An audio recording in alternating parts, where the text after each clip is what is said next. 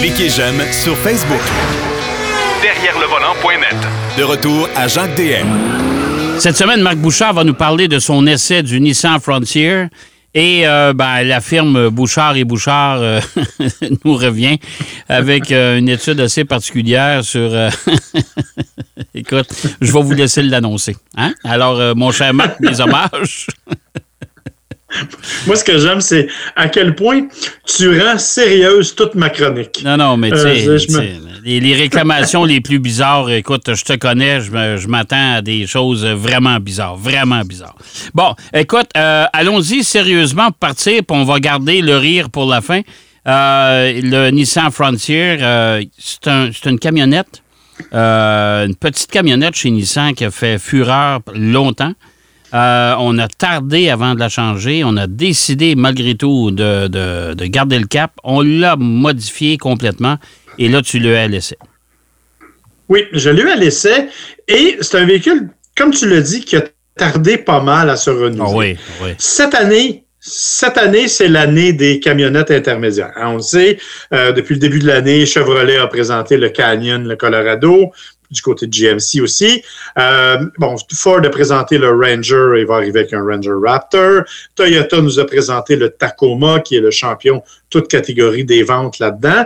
Euh, mais le Frontier a toujours réussi à tirer son épingle du jeu parce que, comme tu l'as mentionné, depuis de nombreuses années, il était là, il répond aux exigences. C'est un véhicule qui était fiable, mais qui commençait à dater pas mal. Et c'est Daté. le premier Et- et- l'année et- passée. Et quand tu dis dater pas mal, il datait beaucoup. Écoute, là. Oui, oui, oui. Il datait de... Mais quoi qu'il est moins payé que le Tacoma, là. Le Tacoma, ça faisait quand même 20 ans qu'il n'avait pas changé. Le Frontier, ça en faisait 14. On va se donner. Ouais, on, est pas mal, on est pas mal dans le même registre. hein, On s'entend là-dessus. là. Ouais. Oui, parce que normalement, ça dure 5 ans, un modèle. Ouais. Euh, donc, c'est sûr que le Frontier, bon, avec cette nouvelle génération-là, il a été le premier à être remanié l'année dernière. Euh, on arrive avec un véhicule qui a été complètement refait au complet. Nouvelle structure, nouveau châssis, nouveau look aussi. Euh, et ça, vraiment, c'est particulièrement bien réussi parce que, honnêtement, je trouve que le nouveau Frontier, il a une allure une allure assez agressive, une allure assez méchante. Il faut dire que la version que moi j'essayais, c'est le Pro 4X, euh, ce qui l'amène avec un petit côté plus hors route, des pneus plus agressifs, euh, des couleurs particulières. Donc évidemment, il y avait cet élément-là, mais euh, n'empêche que la partie, la calandre et tout ça, je trouve que c'est bien réussi du côté de chez Nissan. Bien réussi à l'intérieur aussi. On le sait, euh, j'ai un faible pour les, les sièges Nissan euh, parce Ouais. que je les ai expérimentés dans toutes les conditions. hein, Ouais. Avec toi, tu sais. Oui, tout à fait. C'était drôle à dire, ça, expérimenter les sièges avec toi, mais tu comprends ce que je veux dire. C'est important que les autres comprennent aussi. Là. On- parce qu'on a, on a fait la route à bord d'un Nissan et euh, on n'a jamais été fatigué. C'est ça que ça voulait dire. Non, effectivement. Effectivement. On a fait des milliers de kilomètres Ah, dans les Dieu. voitures. Oui, tout à fait. Ouais. Et, et, et- et bon, tu sais, j'ai parlé récemment de l'Altima. C'était exactement le même principe. Donc, des sièges qui sont confortables, qui donnent un bon support. Dans le cas du Nissan Frontier, ça se vérifie aussi. Donc, on est capable d'avoir vraiment une position de conduite intéressante. Euh, quelque chose qui est, qui, ma foi, est, est plutôt agréable même, euh, je te dirais, par rapport à ce que ça peut nous proposer. Ouais. Euh, le seul bémol, en fait, il y a deux petits bémols à ce véhicule-là, étonnamment. Le premier, en fait, c'est l'insonorisation de l'habitacle. Euh, c'est un camion qui est un petit peu mal insonorisé et qui, on entend, surtout dans le cas du euh, Pro 4X, avec ses, ses pneus au dessin très agressif, évidemment, tu es conscient qu'il y a plus de bruit. Euh, donc, on entend le bruit de roulement à l'intérieur. C'est un peu dérangeant. Rien de catastrophique, cependant. Rappelons qu'on est dans un pick-up. hein. Ouais. On n'est pas dans Ah une, ouais. on n'est pas dans une limousine. Mhm. Ça, c'est le premier volet. Le deuxième volet, et ça, ça m'a étonné, c'est le sautillement de la suspension. Et là, je- je- j'explique. Euh, le camion a été pensé vraiment, surtout dans le cas du, du Pro 4X, à- on a rajouté des barres stabilisatrices.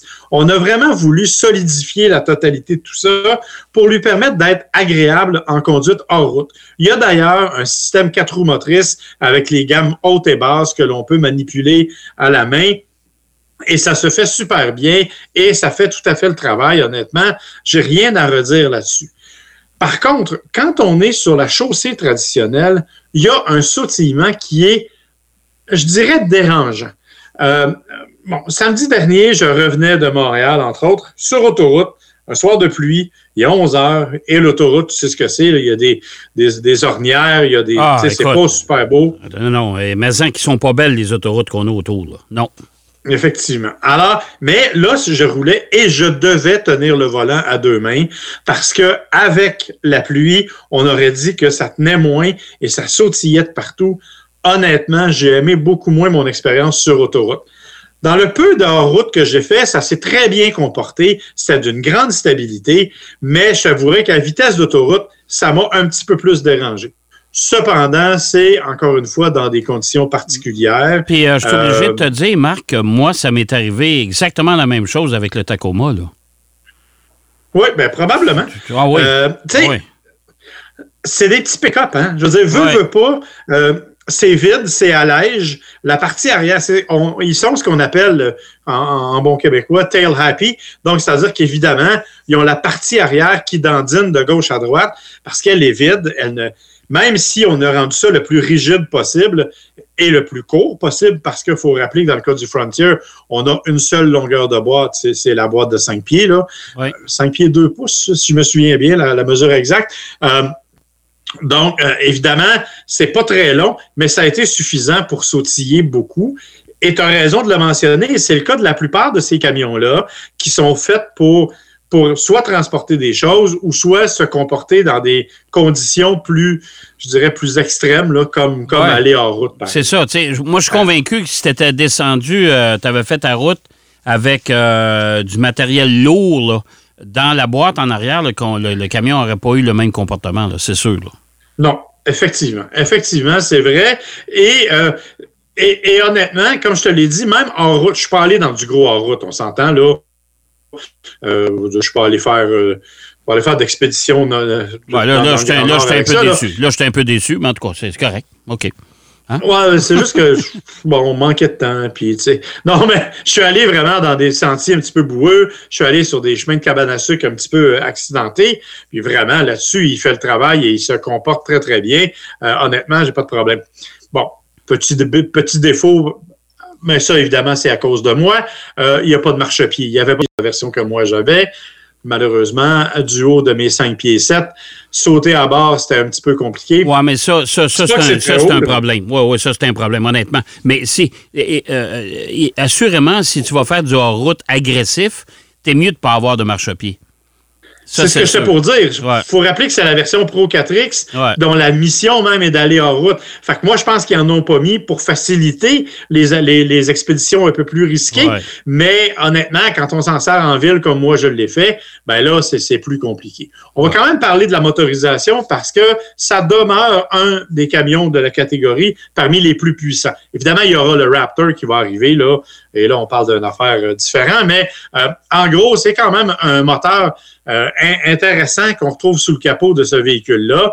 Euh, c'est un V6 3.8 litres de 310 chevaux, 281 livres pieds de couple et au bonheur avec une transmission automatique 9 vitesses qui a remplacé l'ancienne 6 vitesses qui était pas des plus agréables, il faut le dire. Non, puis qui euh, poussait le, 6 cylindres de l'ancienne génération, ça consommait ça, mon homme. Oh, oh, oh. Oui, effectivement. Euh, là, c'est quand même pas un modèle de, de, frugalité, je te dirais. Là. Euh, il prend quand même un, peu de carburant, mais c'est pas si mal que ça. Euh, on, réussit à s'en sortir de quand même de belle façon. Nissan nous annonce 12.3. Je te dirais que moi, j'ai fait probablement un petit peu en bas de ça. donc, je peux pas reprocher vraiment à Nissan. J'ai fait plus d'autoroutes, me diras-tu, mais quand même, c'est un peu en bas. Donc, tu sais, c'est raisonnable. C'est vraiment une camionnette qui a sa place dans le créneau, qui n'est pas complètement dépassée, pas du tout, euh, qui est aussi, ben, écoute, du point de vue financier, relativement abordable. C'est-à-dire que ça va de 41 à, mettons, 43 si on calcule le transport et préparation, jusqu'à 53, 54 ou à peu près. Euh, on, on est tout à fait dans la compétition à ce niveau-là. Donc, c'est vraiment une camionnette qui, bien qu'ayant été renouvelée un an avant tout le monde, offre suffisamment de trucs pour être agréable pour, répondre à la, à la capacité. 6700 livres ou à peu près de capacité de remorquage, à peu près 1400 livres de charge maximale possible. Tu sais, on est quand même dans un outil de travail intéressant. En tout cas, ça a été suffisant pour que je transporte la quinzaine de sacs de paillis de cèdre que ma blonde a bien voulu acheter pour mettre devant la maison Bon. et que j'attends toujours que tu viennes installer, Jacques. Mais bon. Ben, ça, j'irai pas, puis de toute façon, tu le sais. Euh, puis en plus du paillis, c'est pas pesant. OK? Que- Non, non. non, non. Mais, euh, Mais, mais- mais ce que je veux dire, c'est qu'en termes d'espace, en termes de, de, de capacité, Ouais. euh, oui, ça m'a permis de transposer ce que j'avais besoin. là. Non, mais c'est correct comme, comme, comme camionnette. Je pense qu'ils sont dans le coup. Ils sont pas, euh, ils sont pas au-dessus de la mêlée, ils sont pas en dessous, ils sont vraiment. C'est un, c'est un véhicule qu'il faut considérer si vous êtes en processus d'achat pour une camionnette intermédiaire comme ceux-là. Puis là, il ne faut pas oublier que Ram aussi veut se lancer là-dedans. Là. Ça aussi, ça s'en ils veulent ramener le. Ils veulent ramener le Dakota, entre, Ouais, en- entre ouais. guillemets. C'est ça. Euh, euh, c'est sûr que les Américains se laisseront pas détrôner longtemps du chapitre des camions pick-up. C'est là-dedans qu'ils ont fait leur sous. C'est là-dedans qu'ils ont fait leur réputation. Ils veulent pas perdre ça. Euh, et depuis de bon nombre d'années, c'est le Tacoma qui domine dans cette catégorie-là. Là, on essaye par tous les moyens d'aller les récupérer. Et je dois dire que le travail fait à- pour toutes les camionnettes, et ça, c'est un des problèmes du Frontier, je te dirais, c'est qu'on a tellement bien refait les autres camionnettes compétitrices que, que le Frontier se retrouve effectivement dans la moyenne, mais Ouais.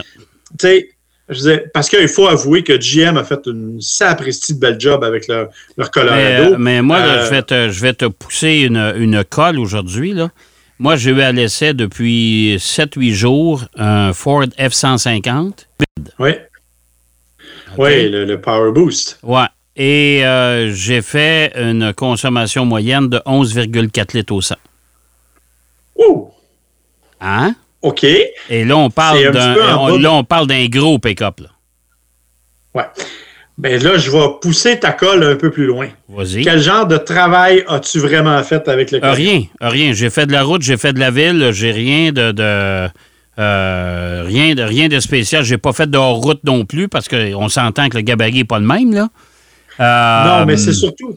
Mais, mais je parle de, con- je parle quand- consommation là. Oui, mais ce que je veux dire, c'est que le Power Boost est réputé pour consommer beaucoup plus quand on lui demande un effort, genre remorquage. Euh. Alors, c'est ça qu'il faudrait évaluer. tu sais. C'est ça. Faut- mais avec les camionnettes intermédiaires, il faudra aussi évaluer lorsqu'on les fait travailler.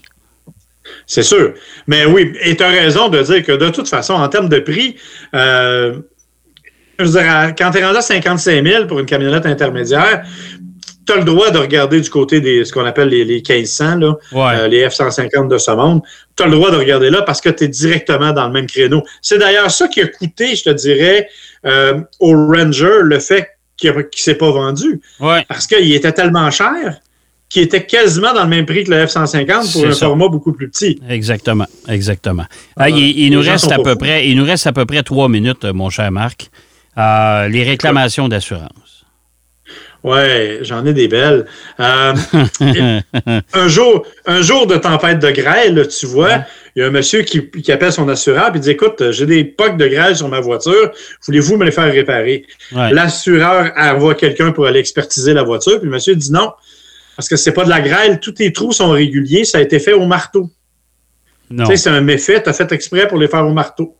Alors, le gars s'est viré de bord, il a appelé la police, il a porté plainte pour vandalisme et il a refait sa, réclamation à l'assurance en disant ben regardez, c'est du vandalisme, pouvez-vous me le payer? Ils n'ont pas eu le choix. Comme il n'y avait pas de preuve que c'était lui qui l'avait fait, ben ils ont été obligés de lui payer. C'est incroyable, incroyable.